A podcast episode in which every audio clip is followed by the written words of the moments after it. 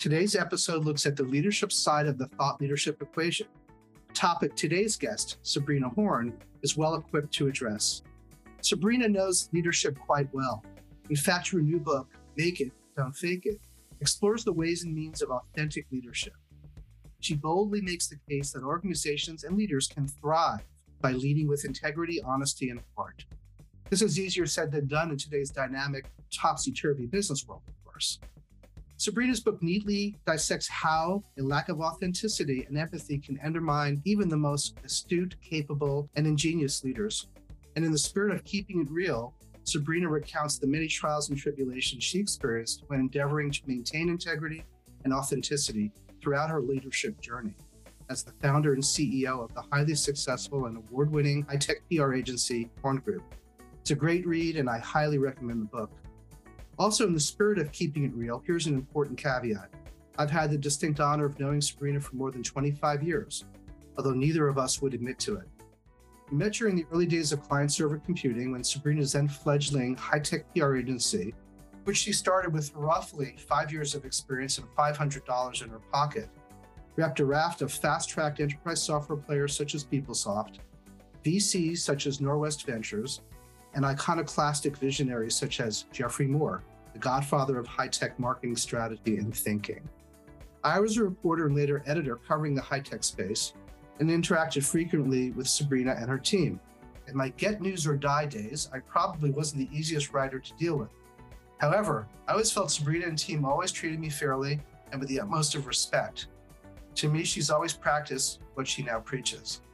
Throughout her years of CEO, Sabrina has seen the good, the bad, and the ugly of leadership, from the high flying expanses of Silicon Valley to the rough and tumble streets of Silicon Alley in New York City where she relocated from San Francisco after diversifying Horn Group into a provider of marketing communication services for tech companies and beyond.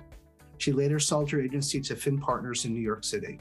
For the next 30 minutes or so, Sabrina and I will look at thought leadership through the lens of the many principles and frameworks detailed in the pages of Make It, Don't Fake It. Sabrina, so happy to see you today. Yeah. Thanks for joining us. Uh, it's so great to be here. Um, thank you, Alan, for having me. And I actually think that um, we've known each other for 30 years. 30 years. Oh my goodness. Time flies. yeah, time flies. Yeah. Wow. yeah. So let's let's start with uh, a construct from the book, the Fakeometer, which you mm-hmm. use to analyze the broad spectrum of mm-hmm. fakery seen in business. Can you quickly synopsize your Fakeometer and explain how, where, and why it complicates, perhaps even compromises an organization's ability to function and communicate with authenticity? Yeah, sure. So the the fakeometer or the fakeometer um, is a continuum that I created because as I was thinking about all the different ways that people fake it, I had to plot them on um, you know on a, a sort of a time span or a continuum from the innocent to crossing the line to you know like jail time. And so we start off with acting as if which um, is very innocent. It's actually uh, something taken from cognitive behavioral therapy where you simply try to um, practice the behaviors that you wish you could exude like self-confidence and you practice that until it, it becomes more of an actual habit or behavior. Then you you move into um, faking it in a, in a bad sense, and this is where the the meme "fake it till you make it" kind of mutated and took a turn for the worse in our culture and in social media, where you um, exaggerate the truth um, to make a make a sale or get the money from an investor to um, minimizing the reality of a situation, leaving out certain facts, moving on to omission uh, truth telling, which is basically telling the truth but leaving out certain facts, which is very, very dangerous, um, to then just total outright like deception and, and fraud. And so, it, um, most people, when they fake it, certainly in the tech industry, thankfully don't go off onto that um, one end of the spectrum, but are kind of in that space where they stretch the truth a little bit. And as I said, like some people um, fake it on their resume or tell a little lie in a job interview. the the issue with that is that the truth always comes out ultimately when people fact check your sources or look under the hood at your technology and, and so forth. And, and so the reason why that um, kind of complicates things for a company, right, is, and especially in thought leadership, thought leadership is taking a point of view on something. And you, you really can't fake that. And if you exaggerate like your point of view based on certain facts that you've made up or a vision that isn't really true to what your company is executing on, right? That that is false, that is faking thought leadership. And you know, just like like doing bad marketing, uh, it's in that same category. Yeah, that insincerity always shines through. At least those who have the BS filter. Having yes. grown up as a journalist, it always ticked me off when I could tell mm-hmm. somebody was spouting something they just didn't really believe in. Yeah, it's just just disingenuous. Yes. So, so as a recovering Silicon Valley PR professional, you know better than most the thirst most tech founders and CEOs have for generating buzz and hype about their products, their technological expertise, and the problem solving abilities they bring to market. To me, it often felt like a game of style over substance. So, how did you deal with that mm-hmm. when you were courting and serving tech companies that just wanted ink, now digital ink, of course? And how do you separate, you know, the, the motivation, looking at it from the well-intentioned, earthbound wannabe to the truly breakthrough high flyer that yeah. deserves maybe uh, a little latitude to tell the story because it's the future that they're trying to reveal? Yeah, this is a really interesting question. And it, it, was a skill. The answer is that it was a skill that I developed over time um, because I realized that a lot of these marketing executives and CEOs didn't know how to really use a PR firm. And they just thought that we would spin up some magic and make them larger than life uh, and make their problems go away. But that's that's not the purpose of PR. The best PR has to peel back that onion, ask smart questions, and in in in many respects, to be a journalist or to to act like a venture capitalist and make sure that the company that you're investing your time in to tell their story is telling the truth, right? And um, so we got we got better and better and better at that, and I, I think it's why people repeatedly came to hire us because they knew that we weren't pushovers, that we would give them a, a, the truth within the context of a, of a great, compelling story. Now, with the, the issue around wannabes and, and real breakthrough companies, you know, you can count those breakthrough companies almost on, you know, one hand, maybe two over the course of my career. The rest are kind of number two breakthrough companies, or they're riding on the coattails of those companies, or they or they're just wannabes. And that that doesn't mean they're not great companies and that they can't be successful. It just means that getting to the nub of why they're different, right? And not just making up some like we're building a new category. Like, I don't think so. you know, so it's finding out like why they're unique and different within the context of a larger space or perhaps uh, as part of a larger trend. Um, and that that is really the art, honestly, of of part of what we did as a PR agency. What I always found is you weren't just dialing for placements; you were looking to build relationships that were sustainable, that had some real meaning with journalists who could really yes. appreciate and understand what it was that your the company you represented was trying to do and deliver to the marketplace. So I always always found that um, your pitches were never overly self promotional for your clients or dumbed down and sophomoric. I always said, you know, if you guys called me, it was something that my readership needed to know about. Yeah. Clearly, you know, at, at times I probably was a little dismissive to to some PR people. You know, you're busy, you you don't necessarily have the ability to to to contend with all of the the noise out there. And, you know, I think I at times were, were short and maybe bordering on rude. But um, I, I guess my, my question here is so how do you work with clients to make sure there's enough truth and substance to, to get the journalist jazzed about wanting to consider writing something about the client? Yet not revealing too much because there's some sensitivity, there's things that are are essentially uh, still works in progress. And but you knew because you understood the journalist mind and you wanted to function pretty much as a journalist, as a sounding board, mm-hmm. uh, that you, you, had to give them something that was edgy and newsworthy. But uh, you know, so how do you balance that? Yeah, I mean, so there's two parts to that.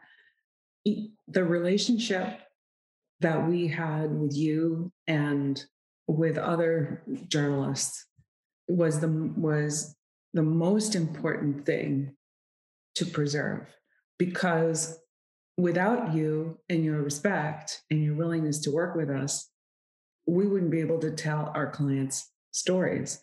And annoying you with these sort of bogus pitches and not being intelligent enough to sort of look under the hood even one level beyond the surface you wouldn't you wouldn't want to talk to us you know? Um, and so that was a forcing function in another way to keeping our clients honest about what they really were making. And th- there were several times in my career when uh, you know a ceo would say you know do you really need to know that? I'm like well i need to know the truth so that within the boundaries of the truth i can come up with an interesting angle for you. Um, and so to answer this you know the second part um, you know how, how do you how do you make something sort of compelling or how, how do you how do you do that? It i found that so often a company would lead with we're the leading provider of blah blah blah and you know actually they're not. And they're not you know they're maybe like number 10 company in a sea of other companies making a whole bunch of things that sort of fit in that category. And it's not it wasn't what they made it was the problem that they solved and their value proposition. And getting to to that first right? This company is interesting because they solve this problem differently and most importantly it, it was getting their customer their our customers customers right to speak on their behalf. And as you know like a vendor could say anything they want but it doesn't have as much credibility as one of their customers saying here's why i bought it. Here's the problem it solved. Um, and you know and whatever else like i would buy it again or you know we're excited about it. Right very good. So let's probe a little bit and can make the connection to thought leadership now. Mm-hmm. So, you know, thought leadership in, in our view is all about conveying an organization's best and brightest points of view on its knowledge, its problem solving expertise. And as you point out, from a customer perspective, why is it important to the customer? It's all about conducting research to truly understand the customer pain points and to reveal the solutions that deliver on the outcomes that are promised by the vendor. So this ultimately conveys eminence for the company and its subject matter experts who, you know, you put out into the marketplace or be writing white papers and, and whatnot. So kind of a long-winded way of asking, what are the best approaches that you've discovered along the way to develop thought leadership in the form of position papers, blogs, byline articles, videos? What has worked from your perspective working with your clients over the years? I think um, for, first of all, it's uh, understanding what the value of those pieces of content are um, and what actually what thought leadership is. There are a, a, lot of executives who who don't understand it. They think it's oh i have to have come up with a point of view and how about this? Will that work? Like well do you believe it? You know like it's it's really taking a more holistic view of what your vision actually is for the technology that you're making and how that disintermediates or disrupts a certain sector or just how does it improve the, the way people live and, and work? Um, and then uh, looking at if that's at the core then you know what are all the spokes of that wheel? What are the different messages that you can say? Ultimately though alan it's about the audience right because you're all you're doing thought leadership for someone it's not just to, to hear a pulpit to hear yourself talk although there are a lot of executives who like that um, you know it's ultimately about the audience and what you want them to understand from that, what you want them to take from that. Is there any action you want them to take from that? Do, do you want them to call 1 800 software to take a look at what you, what you make? Right. Um, and so it's, it's really being rather strategic about it, not just putting out a 500 word piece of something that is, who, who's going to care. Right. It's as we used to say as a journalist, uh, you got to write from your reader's point of view. You've got to really put them in your head and understand what it is they need to hear from you on. Otherwise, you're never going to succeed. So now mm-hmm. putting your strategy consulting hat on, do you think that PR agencies, and this is just a generic question, are best equipped to develop deep dive thought leadership? I mean, they're good at identifying publications, placing byline articles. Yeah, for sure. I, I get that. What about actually framing ideas and writing compelling thought pieces? Are they mm-hmm. up to the task?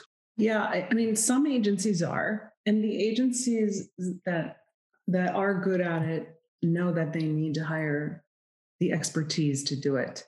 And this isn't just being a good technical writer, it's really understanding how that technology works and how that market, who the players are in, in the market, and the, the landscape of how that piece of software comes together and what it actually does.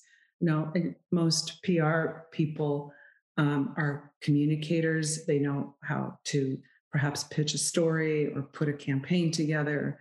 Um, but that's that what you're talking about is a real specialty. Um, we at times tried to do that when we had, for example, uh, like a, a, specialty practice area in, of companies in the cybersecurity space.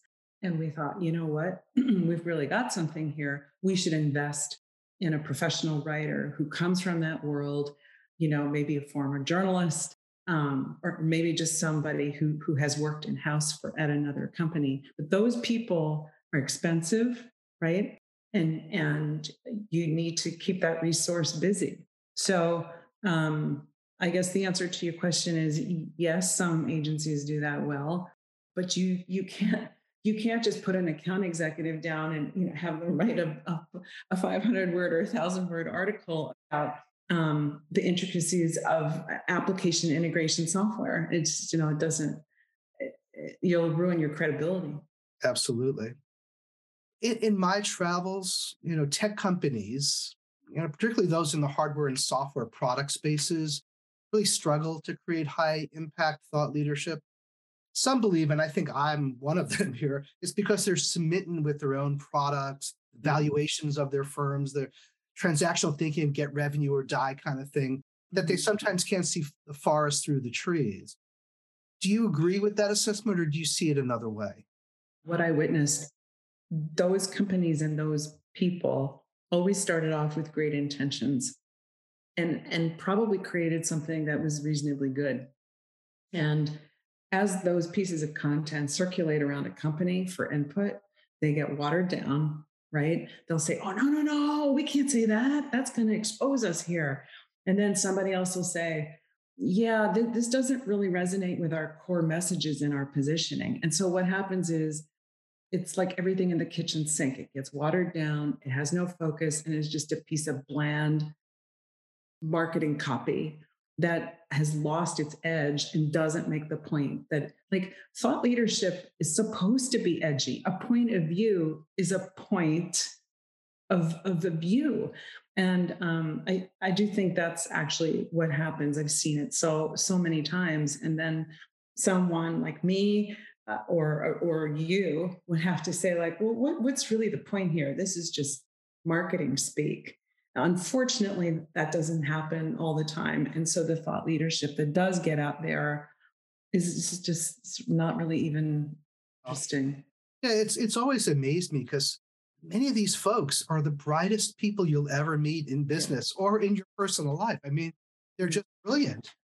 They can't get outside of their own heads. Yeah. Yeah. It's, it's remarkable.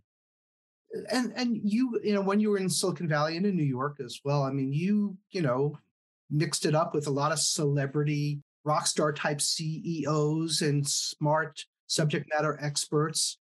And I'm, I'm sure you saw the good, the bad, and the ugly of all of that. But how about working with superstars like uh, PeopleSoft's, Workday's, Dave Duffield, or Mm. Geoff Moore for that matter? What did they teach you about thought leadership done right, if, if anything?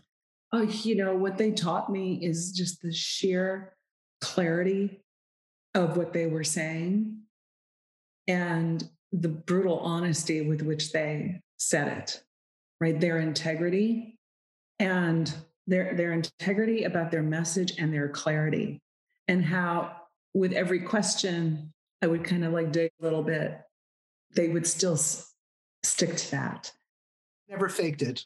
they never faked it and they and they were humble they said i don't know the answer to that when i would ask them or they would say that's an interesting question. Um you know let me think about that right? And they never dished out dirt on anyone else. If i asked their opinion of how another company might view the same thing they would say well i, I don't know. You'd have to talk to them about that. And that is such high integrity authentic leadership.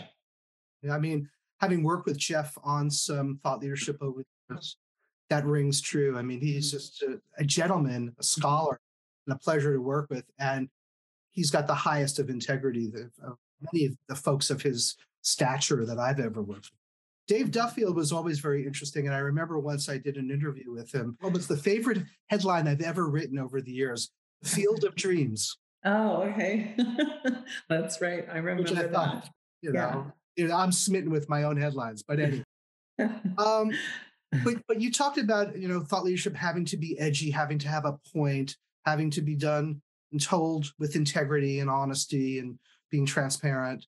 And you know it's it's interesting because you know sometimes and uh, not everybody would agree with this is that you sometimes have to look at it you know through the, lens of being real.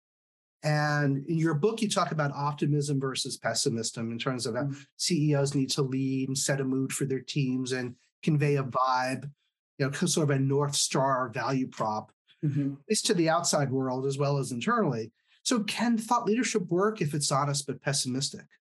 Um, that's an interesting question. Um, Because the future of work, you know, f- Yeah. future is highly distributed, as we all Mhm. know, so somewhat uncertain. And, you know, you can shine it up and say it's wonderful, but, you know, there's some downsides to it.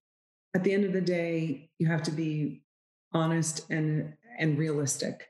And and if that if the outlook isn't great, then that's reality and it is what it is. But I will say this.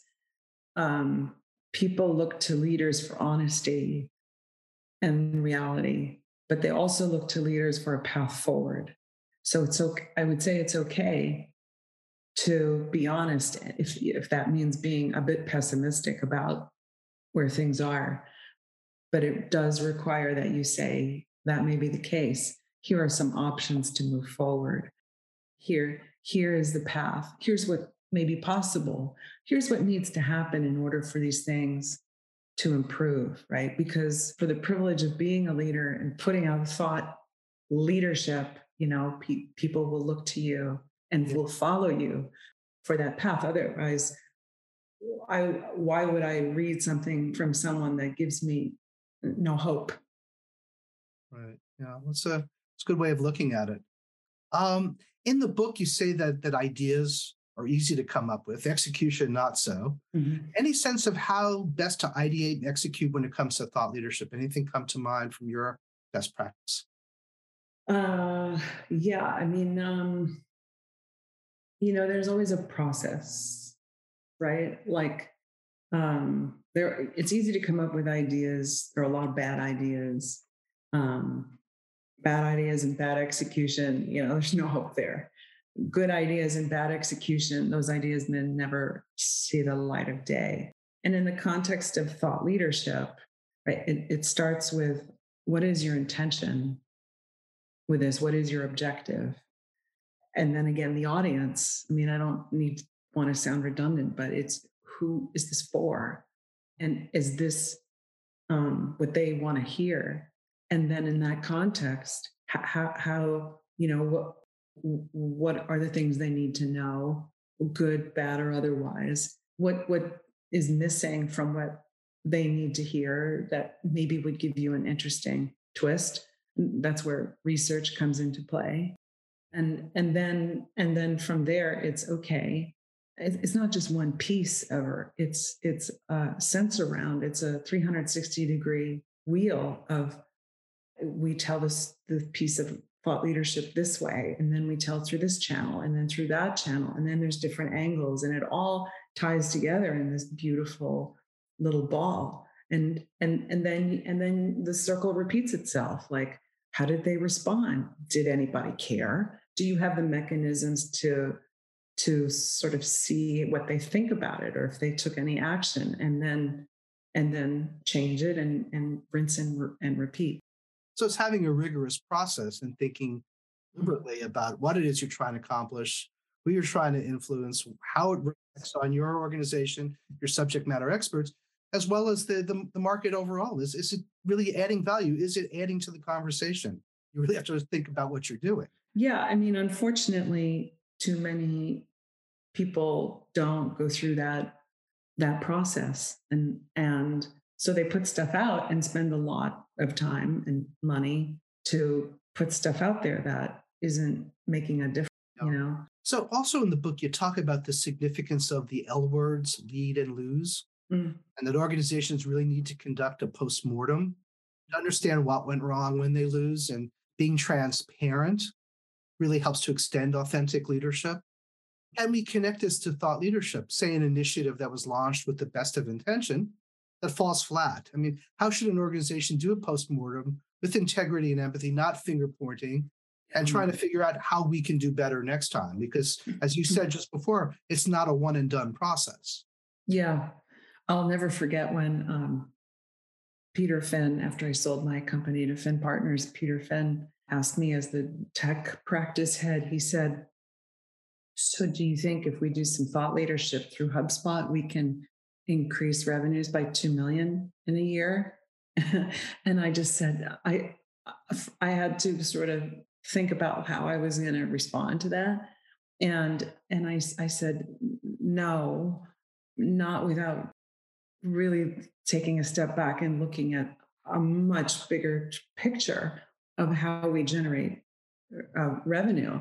I mean, a, an effort like that would have fallen so flat and um, not been good for my career. And and so when things don't go well, right? It's not about um, it's absolutely not about finger pointing. It's sort of sitting down and saying like, okay, he, here's originally what we why we did this and what we thought, and peeling back that onion and saying, well, where did it go off the rails? Like, why did no one care? Did we not have the mechanisms to, to track response?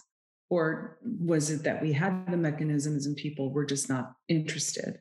And maybe we need to go back to the drawing board and do some more research about what this group would, would actually be interested in. Are we appealing to their hearts and minds, or are we just spouting off more stuff that we think is interesting, but they may not care about. You know, you ask yourself all these questions. And the, the key to a successful post, postmortem is being honest with yourself and encouraging, like it's the leader who has to, to um, facilitate this and to be the first person to want to learn and to be humble so that other people feel like their their backs aren't against the wall and they can be honest and and then the final piece is okay, so let, let's try it again.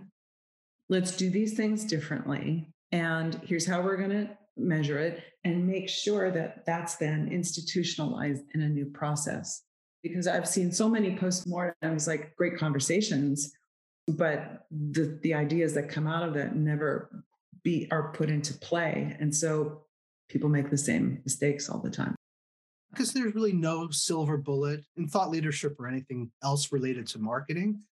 Really, in interdisciplinary, it really is a collaborative effort among your subject matter experts, your your digital and social marketing teams, your mm-hmm. design, your editorial smarts, your ability to activate it the right place and time so it gets in front of people. Just because you build it doesn't necessarily mean it will mm-hmm. come.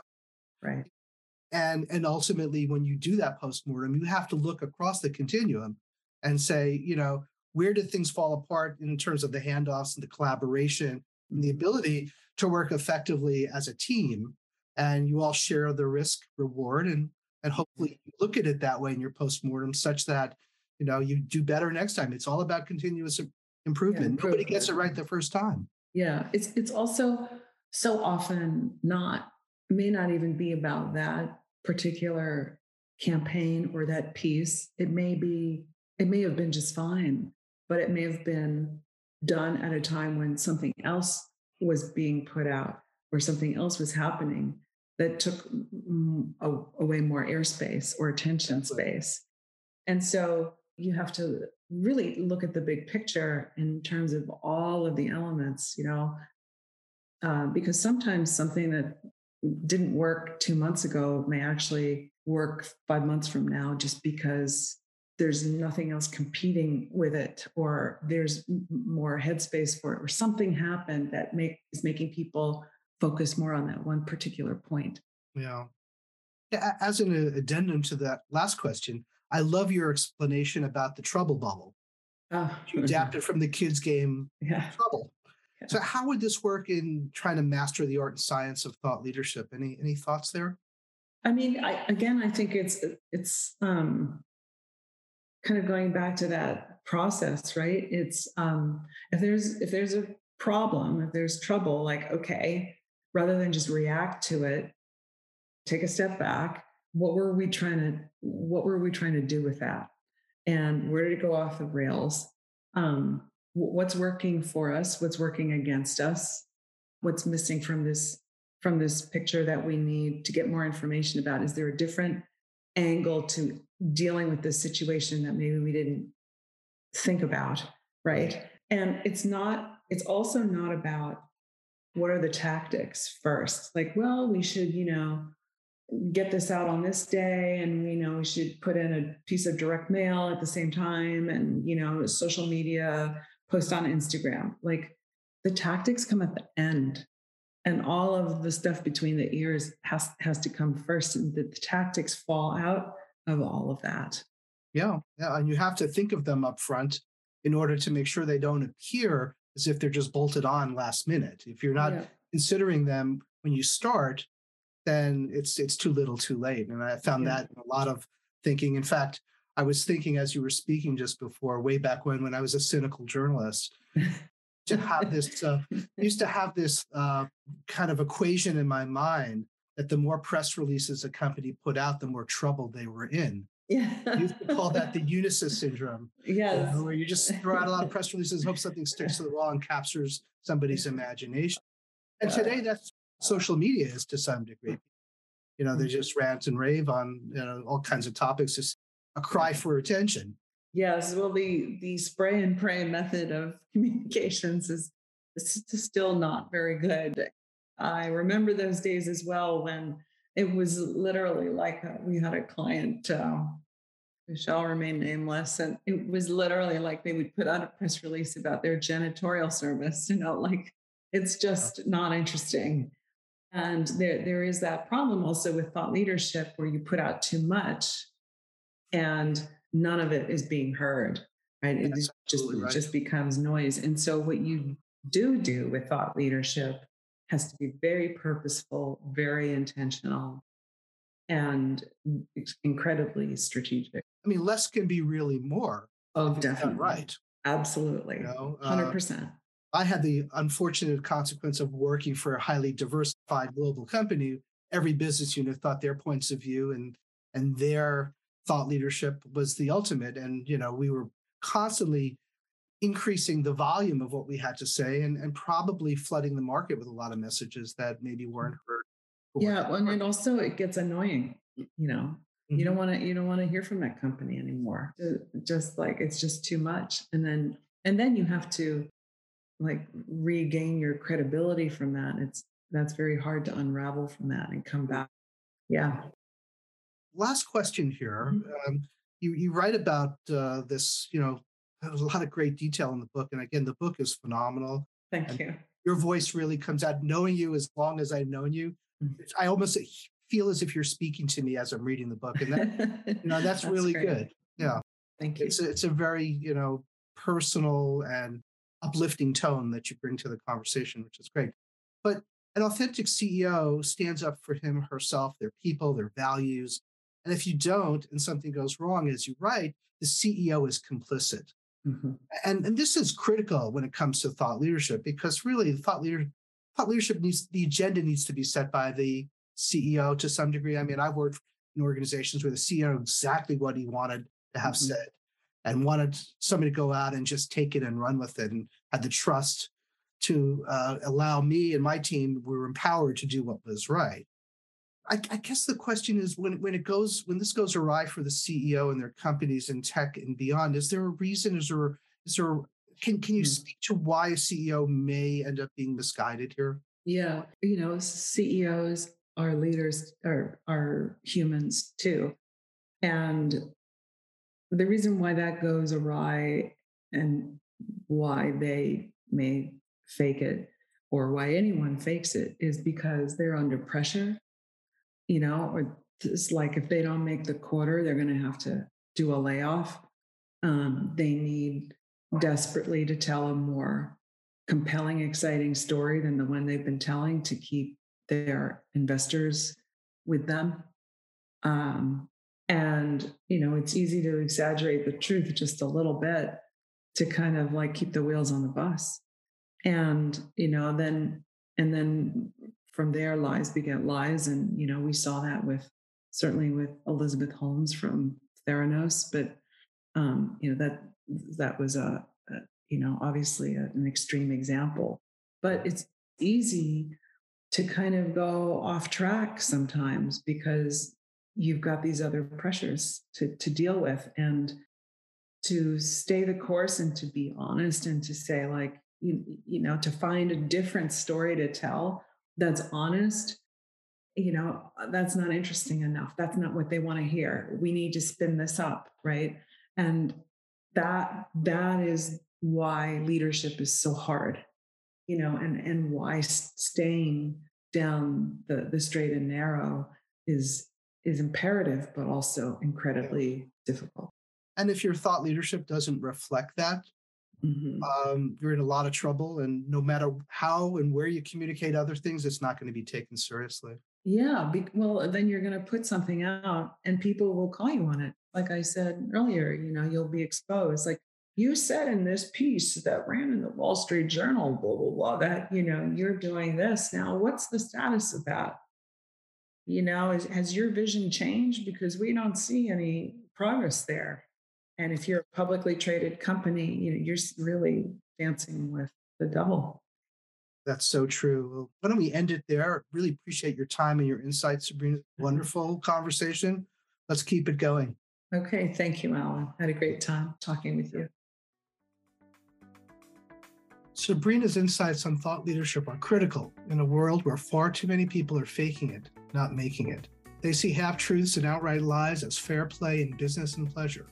And the only way to make friends, influence followers, and get over on people. From her former PR perch in Silicon Valley and Silicon Alley, and in her position today as a strategy consultant, Sabrina tells it like it is. Leading with authenticity, integrity, and heart can set the stage for truly powerful and meaningful thought leadership initiatives. As she noted, you can't fake thought leadership.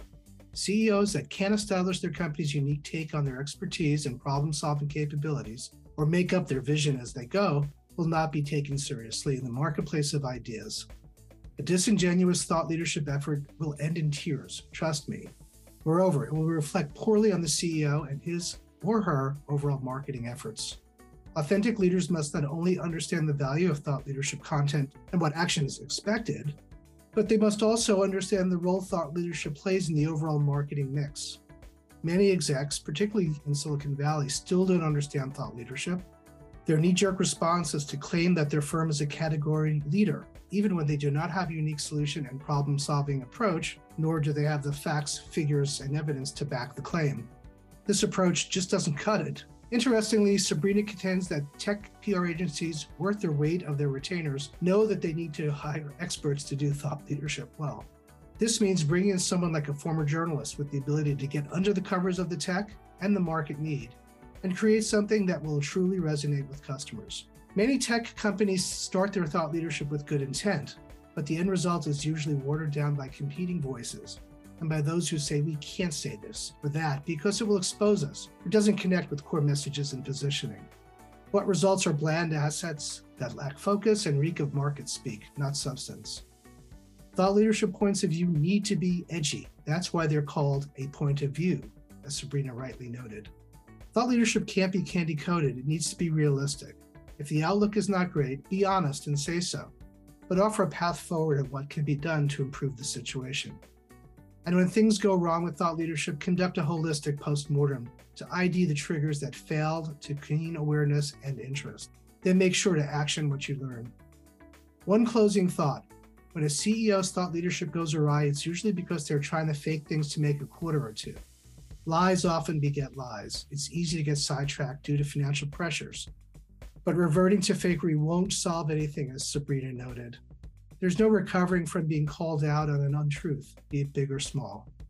Keep this in mind next time you plan your next big idea. We look forward to seeing you next time on Everything Thought Leadership.